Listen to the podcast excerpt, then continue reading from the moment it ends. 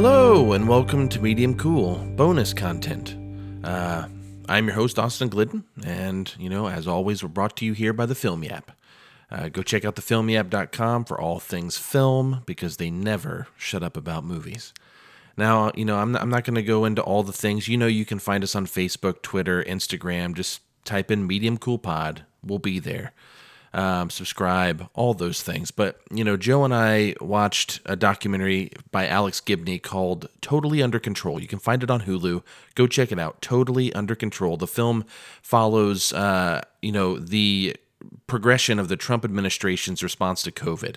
You know, when did it start and how did it unfold and how could things have been done differently to essentially, you know, fight the pandemic rather than invite it? Um, this may sound biased, but you know the documentary uses uh, expert testimony from people who were involved in the Trump administration's process, as well as uh, evidence, actual footage, etc. So uh, it's kind of hard to argue, to be honest. You should just go check it out. It'll be an easy two hours for you, and it's very informative. Now, what do Joe and I know about COVID other than what we've read, maybe some basic research? You know, we're not specialists, we're not doctors.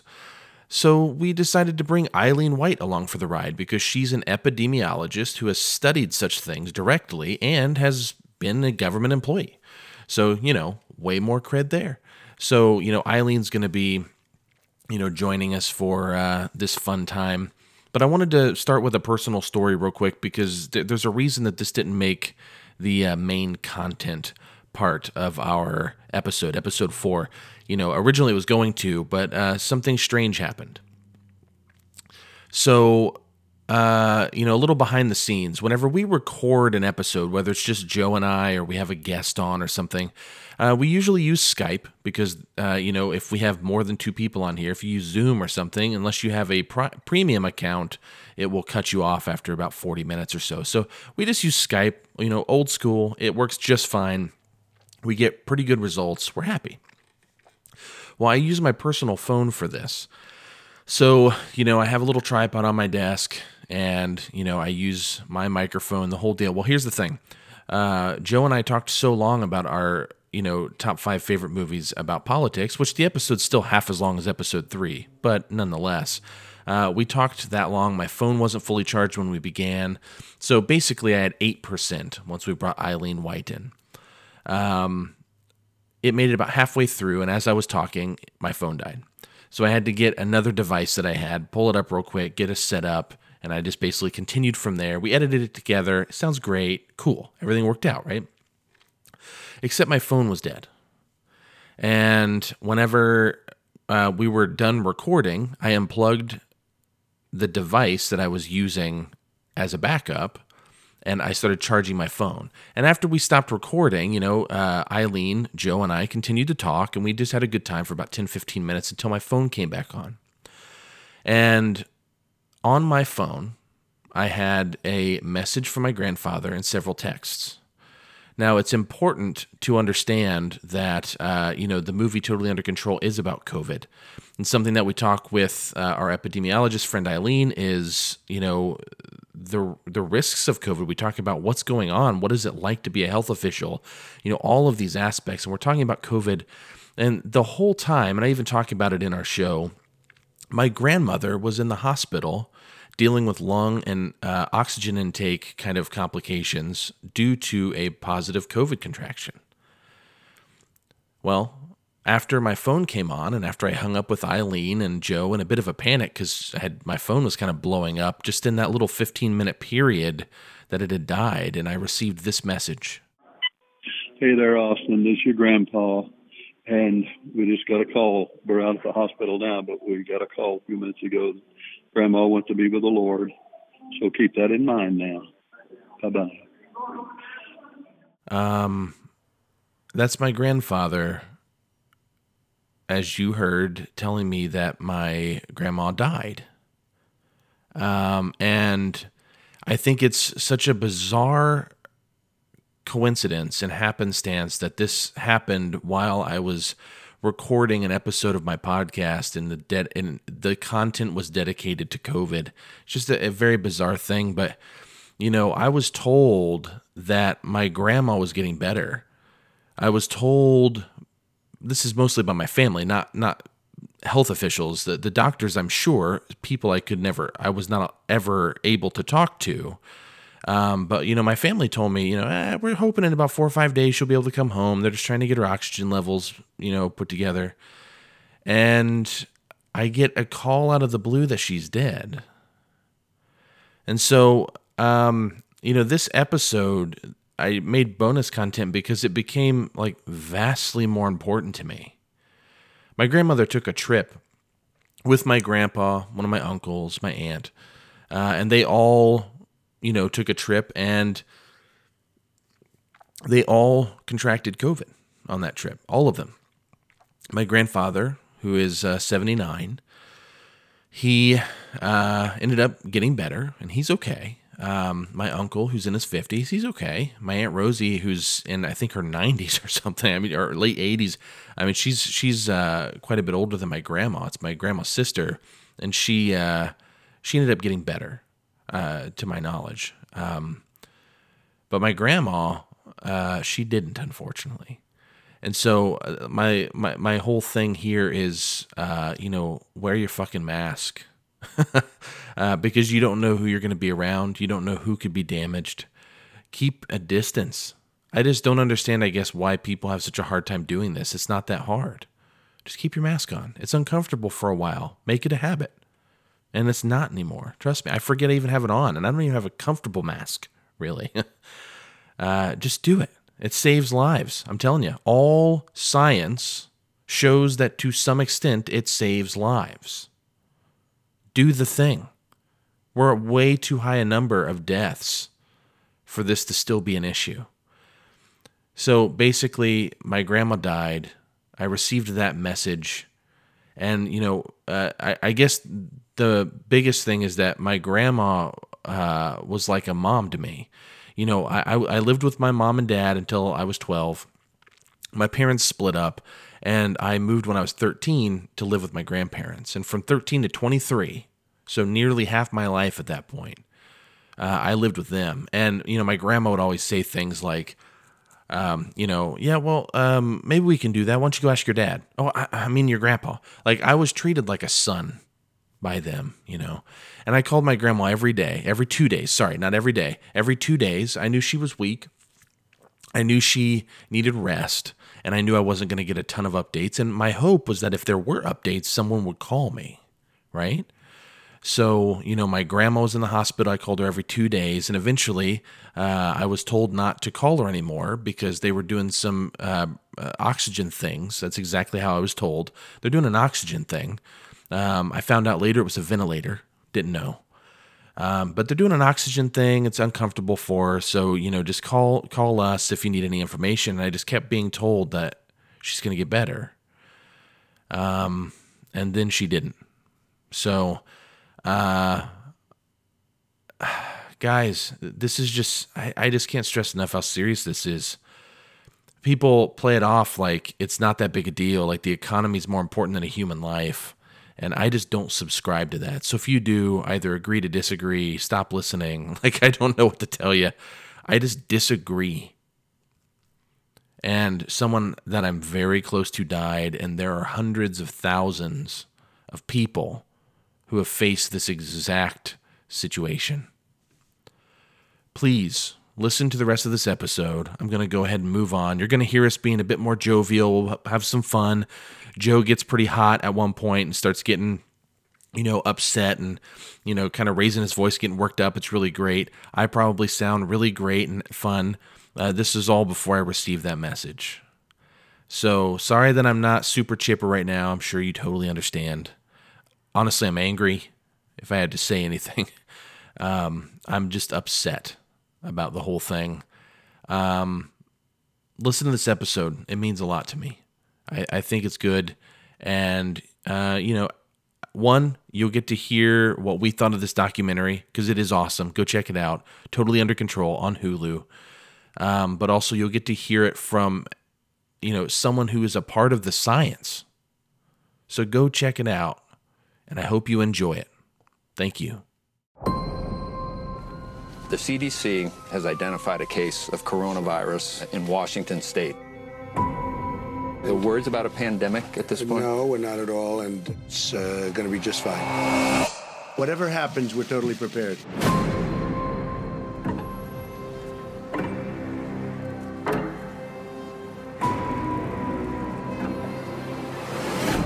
The scientists, knew what to do for the pandemic response. The plan was in front of us, but leadership would not do it. It is time to lay our careers on the line and push back. It's clear the United States did not perform to the best of its ability with the coronavirus. Went wrong for us? The truth is that political leaders caused avoidable death and destruction. The scientists sounded the alarm every day. The U.S. government was doing nothing. One day it's like a miracle, it will disappear. It'll be wonderful, it'll be a gift from heaven. It's complete bullshit. He has no idea what he's talking about. I decided to break protocol and alert Americans. A key government scientist was removed because he wouldn't climb on the president's bandwagon. They started to blame other people, and it was frightening.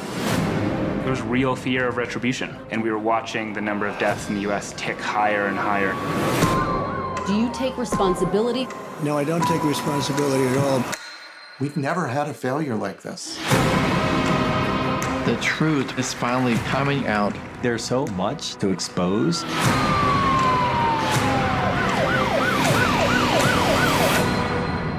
We have it totally under control. And that was the trailer for the documentary Totally Under Control that was released here in the last couple of weeks on Hulu, directed by Alex Gibney. And Joe, give us yeah. all of the directorial credits here. Yeah. Yeah. So we got three directors Alex Gibney, Ophelia Harutnian. I'm probably saying that wrong, and Suzanne Hillinger. So, so yeah. Yeah. G- Gibney, especially, is kind of the, the name of the three, right? He did um, Enron, the smartest guys in the room, among you know other things. So he's got name value, and he's he's the one they're pushing for sure on the in the trailer. Yeah, definitely, definitely. So Alex Gibney and company.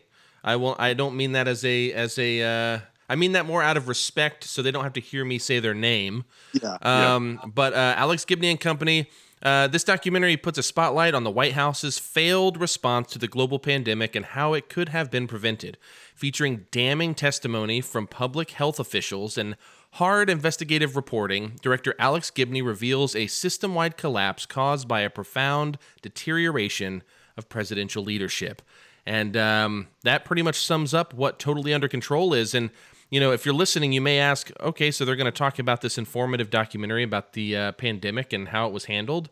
What mm-hmm. can you really say about it? I mean, what could we actually talk about that deals with the evidence and the informative nature of this documentary? And I'm going to start with one thing that I'll kind of lead into and then pass it off to you, Joe.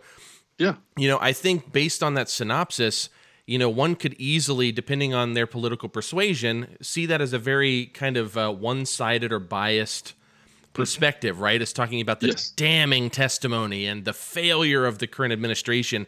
And, yeah. you know, uh, is this film biased? I would say generally, no. And i am going to back that up. Now, of course, sure. of course, one could argue that any time a film is made, depending on what you choose to cut or don't cut, is a choice that could lead to a personal bias, whether it is actually acknowledged or not, subconscious, whatever. But I think that this is held in enough evidence and mm-hmm. facts. Friends listening, facts exist. They are yes. things that are actual truths that are usually peer reviewed and repeated over and over until that information is found to be valid. Mm-hmm. This documentary is based in those things. So, yes. facts are facts, evidence is available. We can actually find this evidence.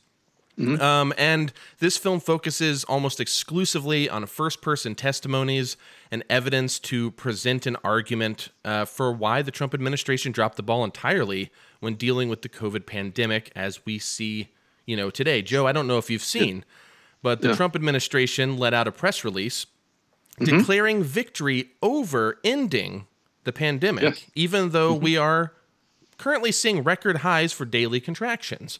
Yes. So this is kind of what the documentary is dealing with. You know, I don't mean to get overly politic, political. I'm pretty sure it's pretty yeah. obvious that you know I am a bleeding heart liberal, but that's right. not where this comes from. You know, it's. Uh, I mean, I, I found this really interesting. Before I get into any more and get off, uh, so I can get off my soapbox here, Joe. Wh- where would you like yeah. to start with this? I mean, what do you think of yes. this? Yeah, I, this is this is the thing. This is the thing. I'm not. I don't want to get into Republican versus Democrat or you know conservative and liberal. This film spells out what what is wrong, what went wrong, and if you're sitting wherever you're sitting, standing wherever you're standing, and you feel like the response to COVID has been a rousing success there's not much I can do to convince you otherwise, right? We've all been sitting here and seeing it, right? We've all we've all been watching this, you know, unfold right before our eyes. The thing that this film really does for me, as someone who is very interested in this topic, as someone who is um in you know in in the way that a white middle class you know man in his 40s can be politically involved without actually running for office, you know, or going out and participating in in protests or whatever. I, you know, I'm in, very interested in this. I I participate in this. I have discussions with people, and you know, that we're going to actually bring someone in in a few minutes. Um, you know, I've been talking to her a lot about this kind of stuff. There's uh, there's stuff that is supposed to be done when something like this is happening that didn't get done it not only was not done, it was completely shunned, it was completely thrown away. The people whose jobs whose job it is to do this stuff in Washington D.C. They are the some of the people who are who are spotlighted in this. They speak to some of these people. They speak to some of these people in depth, and you know now they don't talk. I don't believe. I don't remember. I don't think Dr. Fauci is actually uh, an interview subject in this film. He's discussed a lot, uh, you know Deborah Birx and and um, what's the other guy's name? Um, um, I don't remember the other the who's the, the other doctor for the CDC. Um, the guy with the Amish beard. I, can't, I forgot his name. I just spaced his name. Anyway, they talk about them, um, but they talk to a lot of these other people who were kind of summarily dismissed for political reasons. Um, and it's i mean i if basically if if you by now you know are still on trump's side as far as this goes i don't think this is going to do much to dissuade you because you probably aren't too interested in actual facts anyway you know the and hear it you're not interested in hearing what this film has to say. I would still of course recommend you watch it and try to have an open mind but you know i i kind of have my doubts as to whether it would sink in or not. Yeah. That's that's kind of where I'm at, uh, you know, from the start, from a starting point, watching this. Um, you might think it's not worth watching, uh, you know, saying, "Hey, I, you know, we lived through all this." There are some things, even for me, that I watched. Um, number one, things where I was like, "Oh yeah, I remember that now." That we don't just haven't talked about anymore. There's a lot of little bits that you know that either someone has said or you know bits of news that came out that people just kind of dismissed, you know, out of hand. And th- what this film does well is it'll it'll dig into some of those and and give you some perspective on exactly why it's important and and why it was you know why it was something that um, maybe should have been paid attention to that people knew they should have paid attention to and they just decided not to. Um, yeah. So yeah, that that's kind of where I'm at the just just as just at the outset of it all. yeah, I mean you know, there's uh, what what I like about uh, this documentary. One is that they have people that are directly involved with this over the last eight months. So, like you were yes. saying, Joe, there are mm-hmm. people that were directly put in power to mm-hmm. do these things regarding uh, implementation of certain, like quote unquote precautions. Uh, yeah. Or you know whatever policies were being put into place. These people were the people doing it, and they yeah. actually have the emails from these people that are actually shown what you know the damning testimony a lot of it is the people themselves not in the documentary but the people they're criticizing in emails. I mean, I think that's the most incriminating aspect. Is they're like they're like, hey, yo, yo, yo, don't send uh uh testing kits and stuff to people. We need to do, you know, hydrochloroquine. You know, like Right. get that out there. No, stop the testing when we needed testing.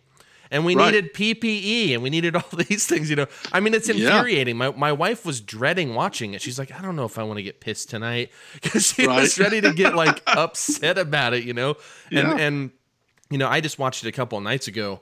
Uh, but yeah, we we uh, we watched it and and it. I mean, it is really informative. I will say one thing before we move on. Um, you know, uh, Rick Bright, who is uh, w- one of the subjects that they they interview.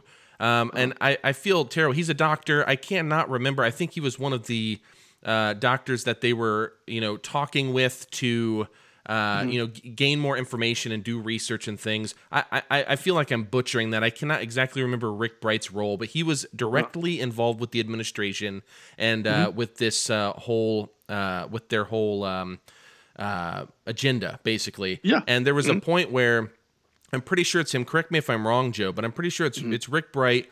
And uh, when Trump was in India or out of the country somewhere, he was getting on a plane. Uh, At that time, Rick Bright was doing an interview, and he wasn't told not to say certain things. Yeah. So he just straight up comes clean and like tells everyone like, "Yo, everything you've heard's not true. Like this is it." And he gets released. He gets fired. You know, they try to suppress him and it's sad because he like starts to cry, like he starts to kind of break down. This was clearly a traumatic experience for all of these individuals as well, not just Rick Bright, um, but all of these individuals. I strongly encourage you to head over to Hulu, check this out. I mean, it's it's um you know, I think, man, it's just really informative. Uh, but the, I think the key here, Joe, is you and I we're we're armchair experts here, right? We don't know what we're talking about. We don't really, we can't speak, you know, heads or tails about what how COVID's working or any of that. Which is why we're going to be talking to epidemiologist Eileen White here in just a moment, and I'm going to go ahead and let Eileen tell you a little bit about herself. Hi, I'm Eileen White. Uh, I'm an epidemiologist and a nurse uh, living in Fishers and um, loving the pandemic world that we're all living in right now.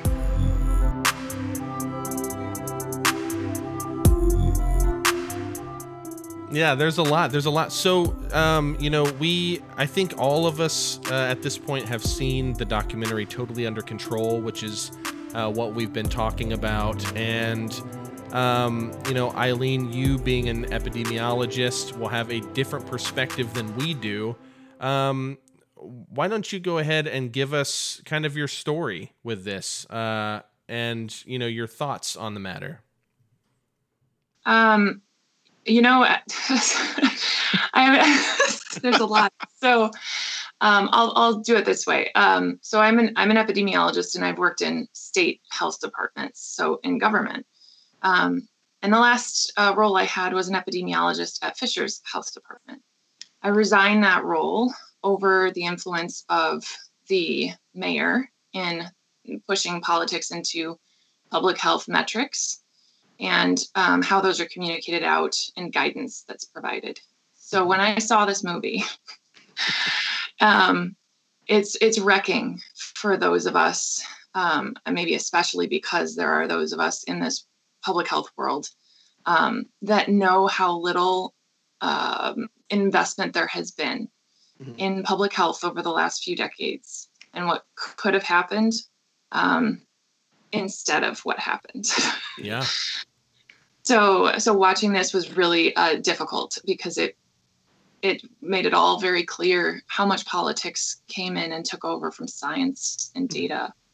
Yeah, and and I mean, in in your own in kind of your own world, Eileen, uh, you've already told us a little bit, but when you're watching this, you know, uh, what are moments in the documentary that stood out to you that you felt were, um, almost like you could almost like relate to that, right? Like that personally affected you. I'm sure the whole thing, you know, the whole thing But- did right yeah, but like, what are some like highlights that you're just like, man, that Yeah. hits home. Like this, this is this should have been handled differently, or this was more serious than they said, or like whatever the thing is, you know, like how how did that affect you?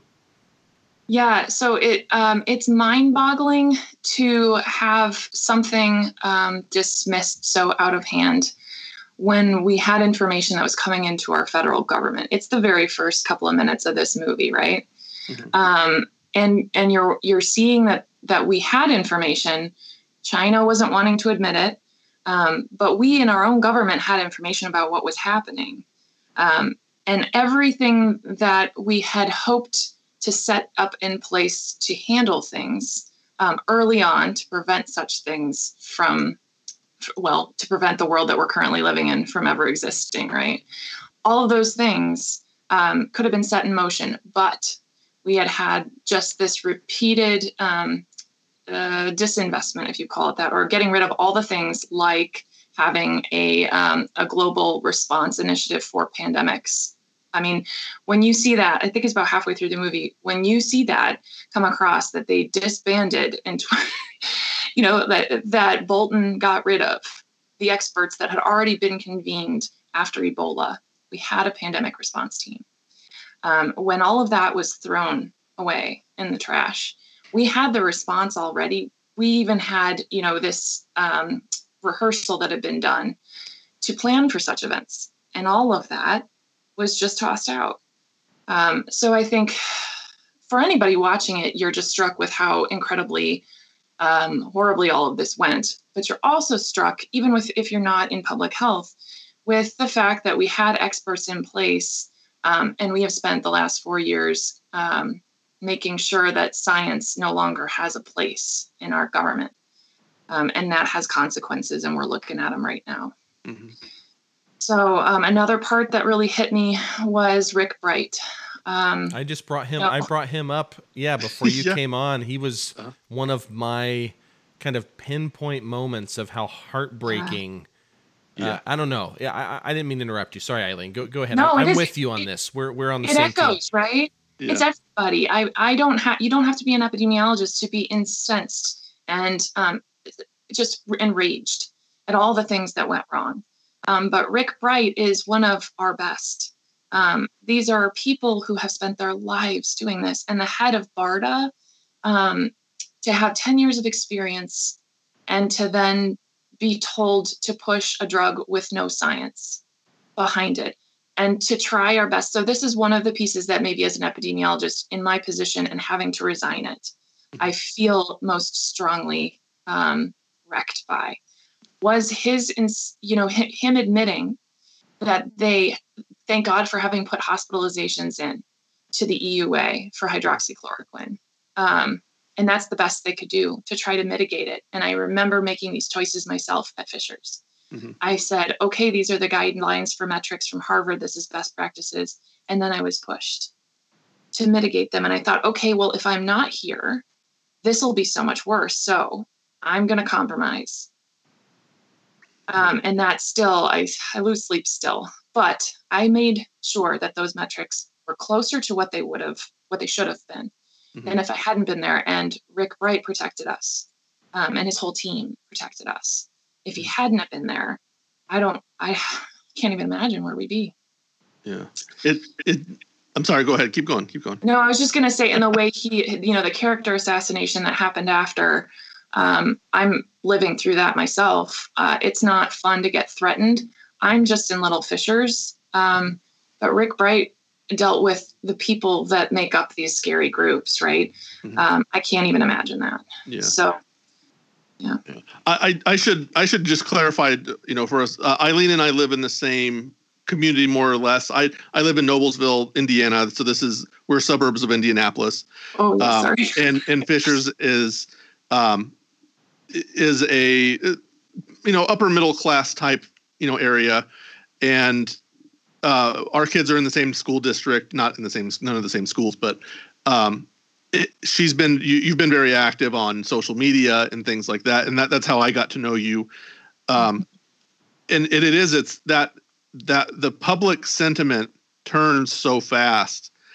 Yeah. And for you know, for me, you know, and you and I have had conversations, you know, obviously about this, but the thing that you know, looking at this film as an in an overall perspective, if you're someone who's ever had a Facebook argument with somebody about the Trump administration's response and listen to someone defend it, and you listen to the things that they say, this this film step by step from the beginning of it refutes every single one of those. And and that's what what gets me the most is as I was watching it I was like this is this is something that if if you just go back to the all the arguments I've had and you listen to what people have said and it it just discredits every single thing you know and and all the double talk and all the you know the the the, the back turns and the double backs and over and back again that that they do. They're just these gymnastics right? And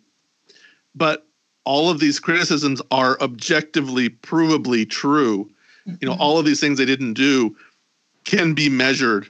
And and this film in a sense does that in a lot of ways does that right? Um, can can you talk a little bit about that? You know you, you talked a little bit about kind of that that response. Can you talk a little bit about how you see these these people these more public figures? And, and you know the ones that that got me are people who are faces now of this. Um, deborah birx and I, I i and i can't remember the other guy's name the other doctor who's the other doctor Fauci? for the cdc oh, not. Redfield? yeah okay. dr redfield yeah the you know yeah. and they have been people that have been called on to be voices of reason but this film kind of shows that they have a little more of a background in in kind of being um, people who were sympathetic to Trump or you know yeah. a little more willing to push his agenda, right. and that's frightening. That's terrifying. It is, um, but it speaks volumes right from the very get go about what was valued, and it wasn't science. Mm-hmm. If you have, I mean, the CDC director was passed over previously, right? Redfield had already been brought up um, and turned down for that job, and there's a reason. Um, and you, I mean, he's a perfectly, he's a physician, um, but his role in the course of you know the AIDS epidemic and um, pushing a vaccine that was unproven. Somebody like that should never be heading an agency full of people who don't compromise on science. That's what CDC is. That's what we look to them for. And I will make this point here.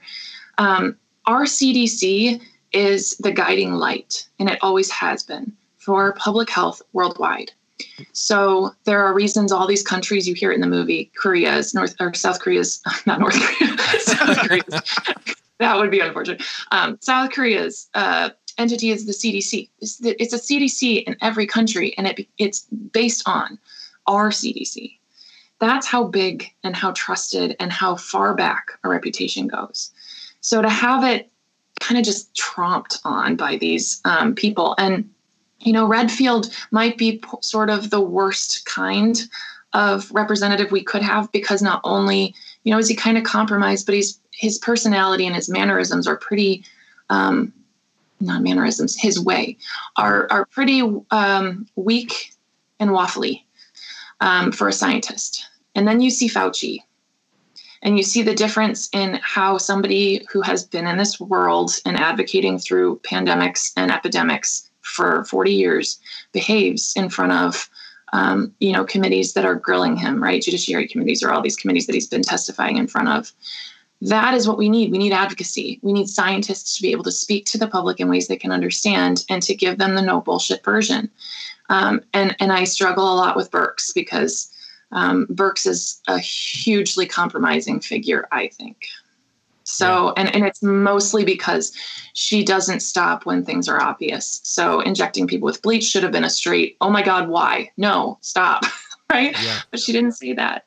It's eh, the public health messaging is really poorly done. Yeah, and, and in the documentary, you see Birx, I believe, when someone says a line that absurd, yeah. and she just like kind of stands there like baff like she's kind of baffled by it but there's no standing in and what what mm. I what I wish and I think that the documentary really kind of highlights and points out is that something like the CDC should not be at the beck and call of the government. The CDC should be its own entity and, that should allow us based exclusively in science and research and peer reviewed research and and studies like all the things that would make up what we consider and what Joe and I established as truth and facts okay? That's what the yeah. CDC should be focused on. And Yep. they should be much like you know uh, news journalism should be the watchdogs should be right? Uh, the cdc should be watchdogs for science right? Would you agree with that I I would, and um, I would say that this is you know a perfect way to to reiterate why I left our own agency. You cannot have public trust, right? Our biggest issue in this country right now is that we don't trust anybody anymore, and we don't know which way is up, and that's because there's so much crap coming out from these different um, entities, and they all have governmental influence. So when I quit here, I will tell you, everybody was on board with me everybody. It was surprising. Everybody was like, oh, yeah, we don't like fatness for XYZ reason. When I started talking more and when I started advocating for public health and the data and the research, that's when that little group kind of split off. And now I'm a horrible human. Um, so I think that that's that's what happens, right? So if everything's so confusing and you don't know science from politics, and politics is twisting everything, then CDC, public health everywhere, has no way of getting out messaging no matter what. So it's up to independent epidemiologists, public health people, scientists everywhere, doctors, infectious disease doctors especially, to Yeah. get out there on social media and make themselves a place and advocate. And sometimes that means you have to have a strong opinion, and that's okay. And we struggle with that in science. We struggle. if if I can, uh, I'm I'm gonna not direct this away from from our topic of conversation. Even you know, uh, I'm going to step away from this film maybe a little bit. Um, but um, if if you go to the film yap, Eileen and I actually had a discussion about another film that's similarly themed. It's not. It doesn't have the political slant at all. It's called 76 Days. So that was one of the um, opening films of the Heartland Film Festival this year. Um, it it screened um, the first night, or, or oh, it was the second night after opening night. second, yeah. Yeah, and it was so it's it's about it's a a documentary that's a lot. It's it's more much more straight laced in terms of you know, like I said, in terms of like a political issue. Um, it so it takes place inside the hospitals in Wuhan in the kind of the early days of before it has you know even come to America. And if you just watch that, and and Eileen obviously has very very insightful things to say about that, and we have basically it's basically a discussion between the two of us, a quasi interview if you want to call it that. Um, it's a two-parter. She had so much to say that was really insightful, and and uh, uh, stop uh, joe obviously- you'll make her blush okay right, right. But um, she, uh, I just, I kind of want to just point out that, you know, you did that there. You're doing that now with us, you know, in this podcast, and but you also do that on Facebook every day, um, and you also, I guess, recently just started a blog where you're going to do that as well. Tell tell us about those. Tell us and tell us if someone wanted to come and and join in on that discussion, how they might be able to do that. Okay, so um, I have a Facebook page I've been keeping actually since March, right? It started, and that was just my own feeling like it needed to happen. It's the the page is called Public Health is Your Job Too, um, and it wasn't meant to shame anybody, which I've heard a lot. People take it that way, but it really is. Everybody has to do their part, um, and and that's that's the point of all of this. So there's that page on Facebook. Um, I am. I just started this blog thanks to Joe, um, and uh, the blog is actually it's called the same thing. Public health is your job too, and it's on WordPress, and you can link to it. I, I link to it on that Facebook page all the time. Uh-huh. And then I just got on Twitter, which is uncomfortable and weird. Um, but the, the, I, I tweet at, at, at EpiRN activist. And um, uh, really, at, at this point, that's just holding government and these ridiculous politicians um, accountable for their ridiculous choices. I'm seeing them out in public without masks, holding indoor events right now. Yesterday, our mayor had an indoor event with no masking, no distancing, or maybe there were two masks. Um, it- it's just irresponsible, and our government needs to lead better. So. yeah the the thing for me that that really that that i've that stuck out to me um and I, and again i told you this is that you're not if you look at if you just go on to you know public health is your job too and and it's it's public health is your job too dot blogspot dot com is that Uh, right? WordPress, Dot- is- uh, we'll look at it. Well we'll Okay. post a, we'll post a link to it. Link to that. I don't yeah we'll definitely link to it yeah. But what you do is you take this this is a very thick subject right? Like public health is very involved and very in depth and you're you know much of your discussions in this area is revolving around the reopening of schools and things like that right? That's uh, you know a lot of concerned parents and and that was uh, again what for me initially you know what kind of attracted me to to your page and to to want to talk to you was was seeing all of that and hearing all of that. Because it's hard to know for, unless you are kind of tuned in when you're hearing these things you you think oh you know i mean my kid you know there's there's this well you know i don't want to like think i'm just like scared and i'm you know have my kids cowering at home and we got to live our lives and all that stuff. But it's not even about that. Like it's you know and and when you look at it but this this is the thing that you do is you do such a good job of explaining number one what the important metrics are to look at mm-hmm. why they're important and you and you break it down into a, a kind of a day-to-day level a lot of times. You'll say this is why this is important because this does this happens and then it leads to this and then you know and and having those real world examples and understanding that is a tremendous help to me and it kind of it demystifies the whole thing because I think a lot of people are just dismissive about it, you know, and they hear, "Oh, it's the flu," and "Oh, you know, it's 99% of the people who get it don't die from it." And, you know, and when you say that, you're like, "Well, okay," but then you think, what's 1% of the population, you know, a like bit deeper. Yeah. yeah. and that that was the first question I asked. What what's 1% of 1% of the American population is what 30 million people, right? Something like is that right? Yeah, because we're 330 million in our yeah. country. Yeah. Yeah. So, so, it's like a lot of people. Well, I mean, yeah. you know, my wife and I uh, uh, stopped using like well we never really used it but we made an active choice to not say 1% yeah. of people Oh, yeah. we say the number of people who have died or the number of people Right. who have contracted it because you get into that uh, see i studied communication as well and that is Yeah. a big difference like depending on uh, semantics and the the choice of words can completely shift and we see this speaking of politics now we're way off but you know even in the news like if someone says you know you know uh, black lives matter protests you know people fighting for you know racial justice and then another source might say you know thugs destroying Yes. a target in whatever that is two different like you're saying that you're talking about the same situation but your Mm-hmm. words and the semantics can change that and my point getting back to all of this is you're seeing um, a, a, a complete disregard for messaging um, I was just telling Joe this earlier, Eileen.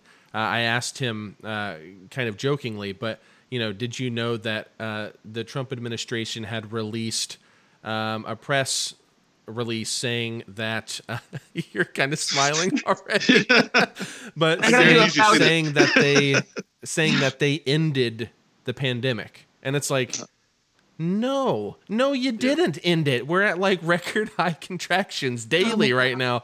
Like, what are you talking about? But that type of messaging, I mean, like, I- don't know if this really relates maybe specifically to what you do, but, you know, in, in your line of work and, and where you've worked, like, what is it like being in a science based, um, like, informative position and seeing misleading information and in some cases i'm assuming probably having to in some way compromise or back into that mis- misleading information does that make sense Yeah, no, it does. I mean, you, I think we've been put in a position that we didn't used to be in, right?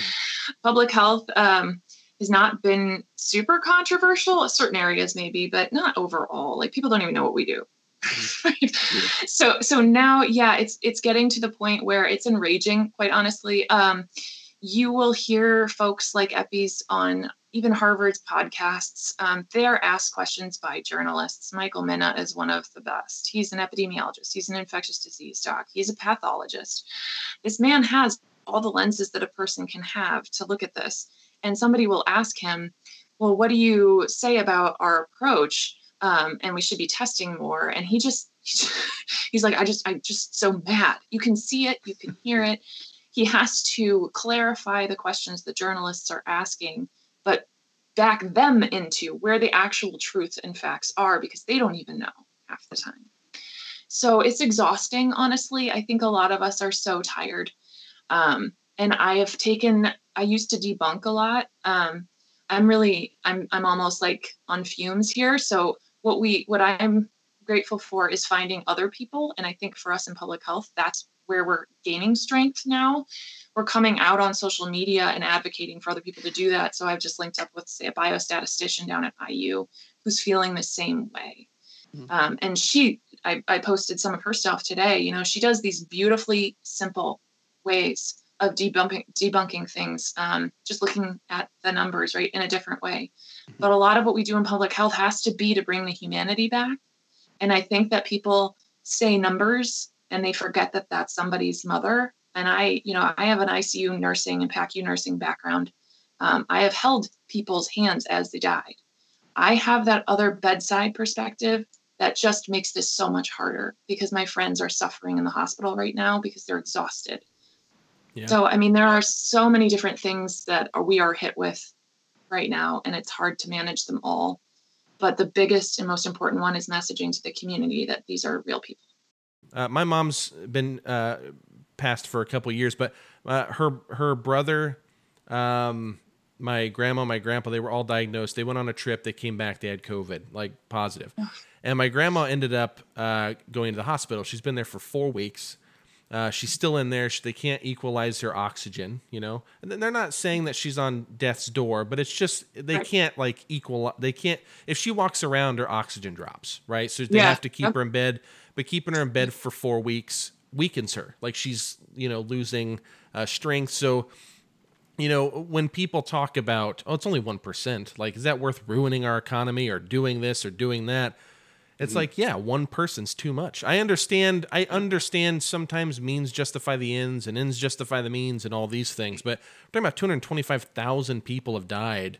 And what yeah. it is like 30 million or something have contracted this at some point, and who knows how mm. many countless other uh, uh, undiagnosed people have uh, yeah. uh, dealt oh, with this. You know, whether they're asymptomatic yeah. or have just kind of taken care of it themselves. For example, my uncle didn't get a test because my grandparents already did, and he felt like crap. And he's like, "Yeah, I, I got it," and so he just quarantined himself, which I understand. But it's like he's yeah. not marked now, right? So it's like, how many other people did that? Save yourself the time. contact traced. Yeah. You got it. So, anyways, you know, I, I just I kind of want to just uh, wrap this up, and Joe, I'll I'll let you finish up if you have anything to say, but sure. I, I want to wrap up at least my questions for you, Eileen, with.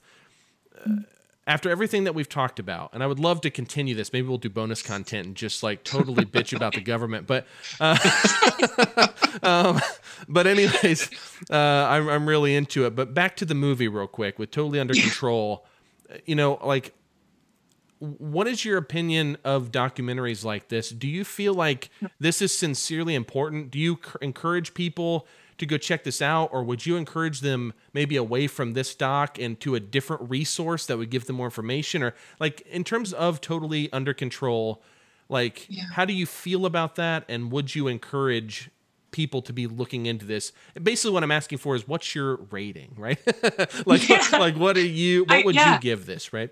you know uh, uh, from a public health perspective right and from from my lens it's like everything everybody needs to see um, and i will also add that um, it's because it's truth and it you can tell you can tell that it's true. And we just don't don't get a lot of that. So in a lot of ways it's refreshing.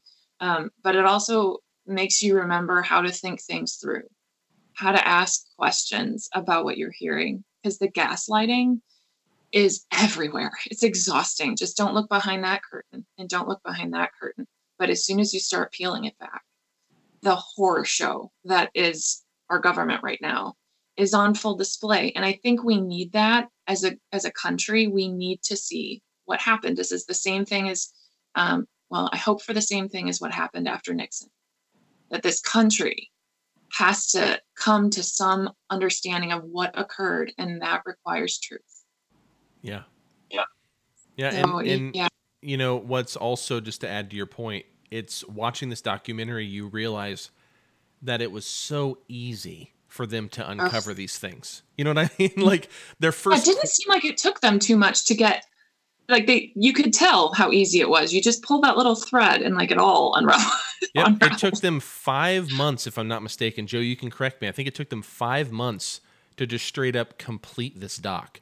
That's crazy. Most documentaries I know of, it's years. Like they have so much footage. We were just talking to Gaylen Ross, which will be airing on November 10th. But she nice. was an actress uh, and she makes documentaries. And she was talking, I mean, she still has stuff from how many years ago was it, Joe? Like 25 years ago, there's footage yeah, and stuff yeah. she has that never, like, she hasn't been able to finish it. I mean, this stuff takes a long time and it's a lot of work. And they did in five months. And, and well, to Anna me, did it exceptionally well. Oh, yeah. It's, it doesn't look like a homemade, I mean, this is like a, a piece of art. So, yeah. Yeah. I, I'm amazed. It's very professional, and it's. Uh, I, I I think I'm going to speak for all three of us by saying like definitely go check this out. I think we've all in one way or another said it. We kind of back this, and in large part because you know as we said before, um, there is facts. There are facts, and then alternative facts don't exist. Okay, so like those are called Not opinions, and um, and facts exist, and this documentary, despite whether it agrees or aligns with your political philosophy, this gives you the evidence and shows you what's going on. And I'll say this, and if any of, if either of you have something to add to this, you're welcome to. But I, I'm not coming at this from a perspective that I want people to align with me politically. I don't care about that. Vote for who you think's right. Mm-hmm. I, I mean, I might criticize you personally, but but I want you to exercise that right, and I want you to do that, and that's fine. Um, yep. But this is more than that. This is our children. This is my grandmother. This is countless other mm. people's parents and siblings and children. And uh, I've known, you know, I, I, have several people that are like, I don't even know anybody who's gotten it. And they kind of dismiss it. And it's like, I know a lot of people who've gotten it. Take my word for it then, because this is real. Uh, 1% is not how you should look at it. 225,000 people dead. 30 million plus contracted. This is a serious situation. We've turned into a political uh, talk radio show now, but um, I, you know, I'm proud but of it. There's another, yeah, and it's it's a wonderful look, and you also have to realize that it's it, we talk a lot about the the impact that we're seeing in hospitals and deaths, but it's also about people like me who aren't better yet. You know, there are lots of us. Like I still have heart issues, and I still have breathing issues. There are lots of us, and we don't know what that's going to look like. So, um, you know, mine have gotten better every month. I'm maybe on the right track. I don't know. There are a lot of people that are way worse than me. But like you said, it's not, it's somebody's grandma, but it's also like your teenager who's on the track team who now can't run anymore. Yeah. Like, what does that yeah. mean for them? So, yeah. I mean, yeah. it's everyday impact for all of us. That is so such yes, one hundred percent. We're on the same bus there. I I do want to say something though. You were alluding to the fact that you have had COVID. Can you tell mm-hmm. us? I don't want to actually don't even want to leave yet. I want to ask you about that real quick. Like, yeah. Can you tell us a little My, bit about that? Because that's really important. Sure. My experience is going to be a lot like everybody else's. My um, my husband's a surgeon, so he's in the hospital all the time. Uh, this was April twenty fourth, um, and I didn't go anywhere, and neither did my kids because I didn't want to expose other people to our exposure with him in the hospital. Um, and I came down with it.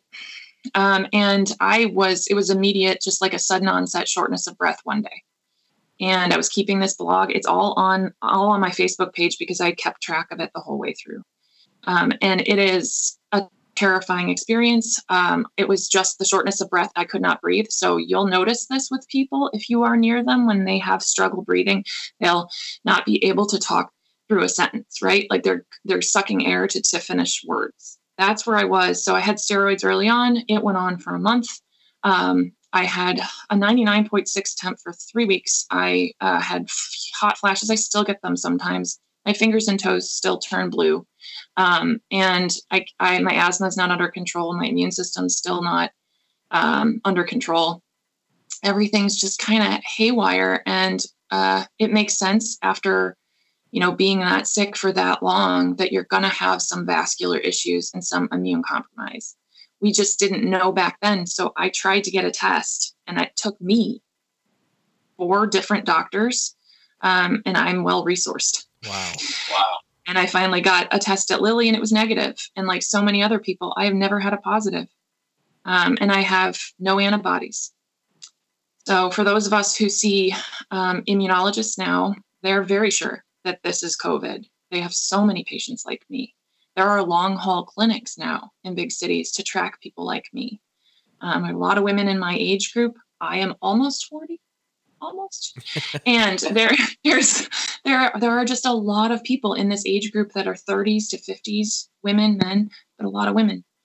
Um, and so we're, we're being watched um, in these clinical studies to see what this will look like down the road. But my story is everybody else's. I'm no different. Um, I struggle a lot with being validated and that I had it when I don't have testing to confirm it. So these horrible people will say to you, You didn't have it, it's in your head. And you're like, Hey, what about my heart? Yeah. Right? Yeah. that says something else. So it's it's a very scary thing to have. Um, I thought I was I was barely out of the hospital and mine mine were a lot of GI symptoms on top of everything else. So I was barely able to stay hydrated at home. Wow. This is true for a lot of people. Um, you know, I have a colorectal surgeon as a husband. I have had a lot of surgeries in that area, not by him. we grew up together. That's awkward. Um, I, I struggle to even stay hydrated, even with him and being a nurse. So it is a severe disease um, and it's terrifying. Even if you don't end up in the hospital, that's what it can look like. Yeah. At home. So, so, so what you're saying is it's not fake. I mean, sorry, yeah. I got myself all up in like the passionate. Yes, it is not fake. Oh my god, not fake. I'm sorry. Yeah, I mean, like you can look at your O2 sats at home and you're like in the high 80s, and it's yeah. scary, right? Yeah, yeah, it's yeah. scary. And and I, am glad that you mentioned. I love that we're completely off the movie. I'm totally fine with it. Uh, my, oh, my grandfather. No, no, no, no, no. This is what we did this for. Yeah, but um, you know, my grandfather who had it um, you know, he went two weeks and then he went back to get a test and it was negative, but he still dealt with it, like you said, for another two weeks. He even told yeah. me, like, yeah, I have a negative test, but I still, I'm only at like 80%. You know what I mean? Like, he can still feel yep. it. He still feels the fatigue. He's still tired and he's 80. He'll be 80 next April or something. So, you know, he's like a lot older. Um, a- yeah, yeah, yeah, yeah, definitely. And um, I don't know. It's just, it's just really real, I guess, is, is the thing. And I think this documentary, uh, does a great job at telling it. Joe, do you have anything you want to add to this before we start closing this up? Yeah, no, I you know I would just say again, go to public health is your job too wordpress.com. I I am Thank actually you. on it right at the moment. um, find her on Facebook.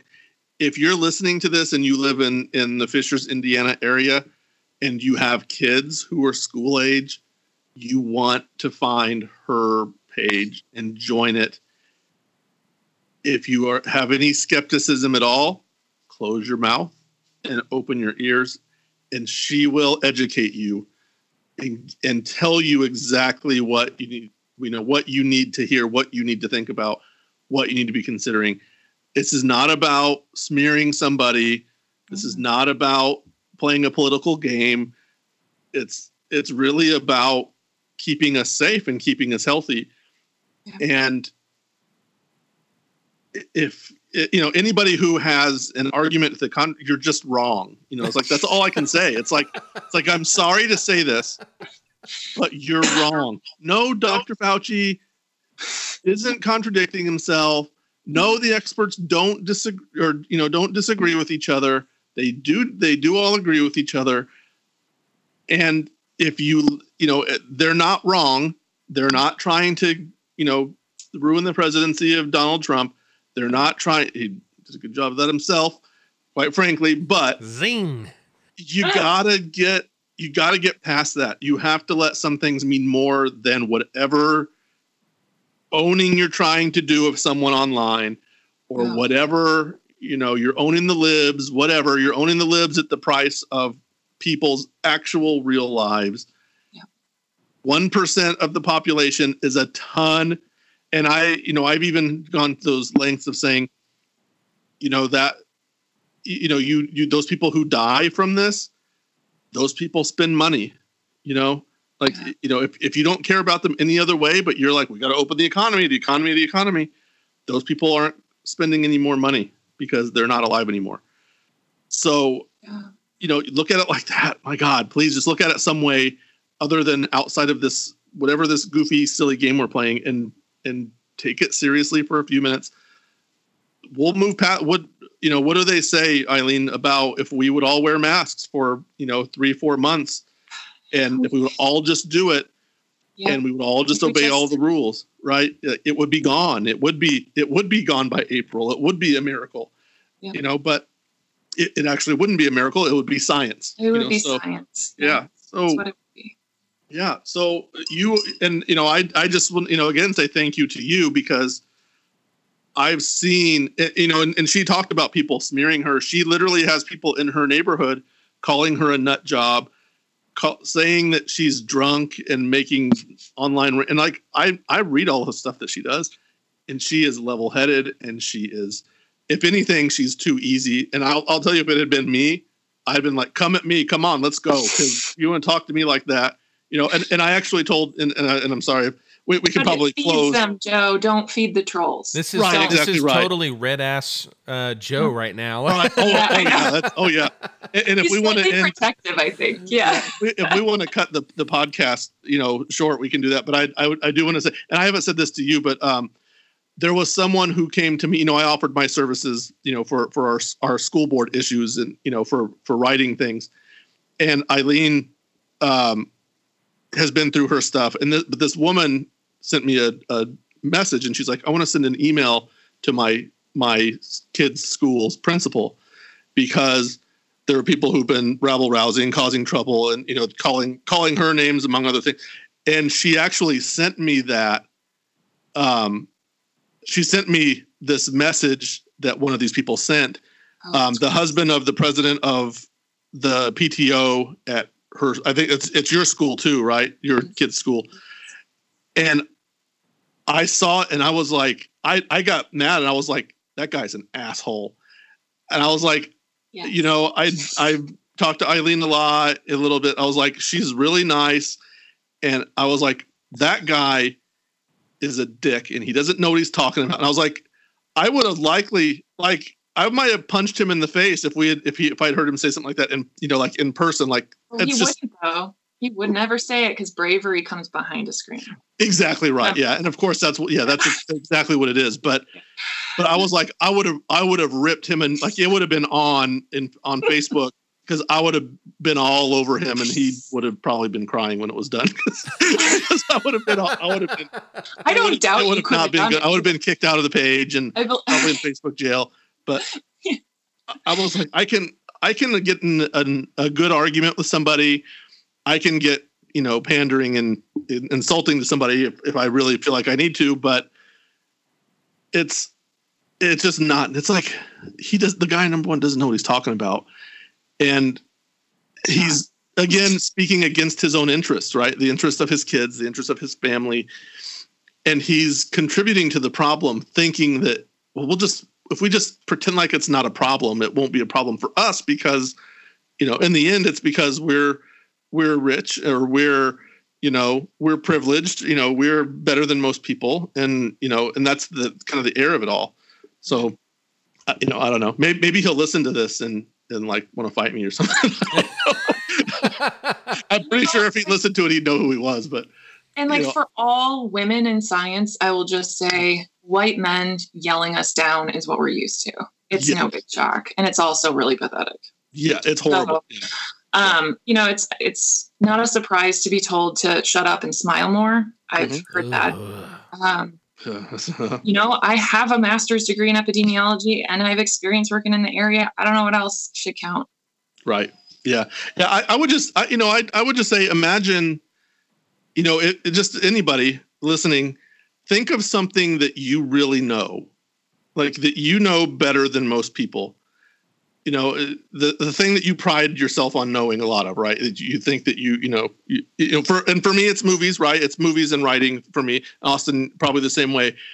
But then you think about when somebody comes in and just starts saying all of this stuff that is completely off base that is not not even an opinion right that's not even a take like you know, I think Doctor Strangelove is a terrible movie. Like, like it's not even like that.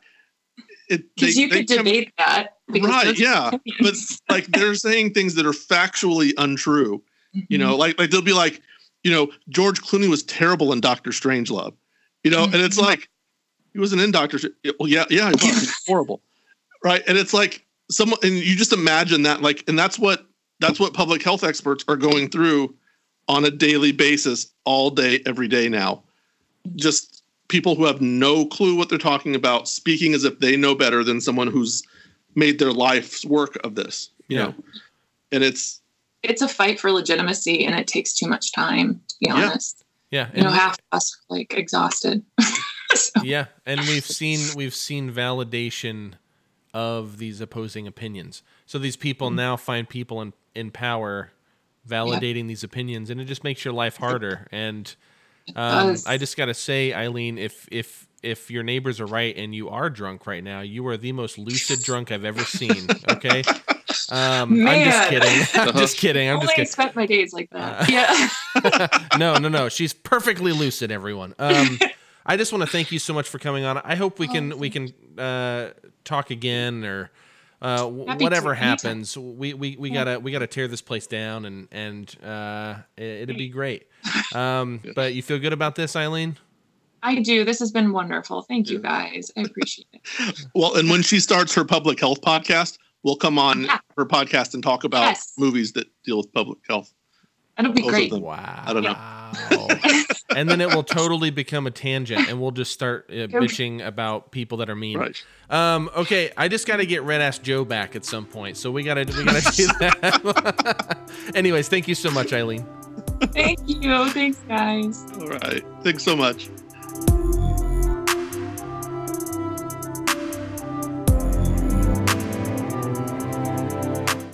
Well, that was our conversation about Totally Under Control. Um, I hope it was informative for you. I hope it was interesting. Um, you know, I, I, really love Eileen White. She's an absolute angel. And, uh, you know, Joe, of course, as always, is a complete asshole. No, I'm just kidding. He's great. I, I love Joe. Um, but if you want to follow uh, Eileen White and you want to be nice to her so not to feel the wrath of Joe, um, you know, go, definitely go check out uh, on Facebook. You can find it Public Health is Your Job Too.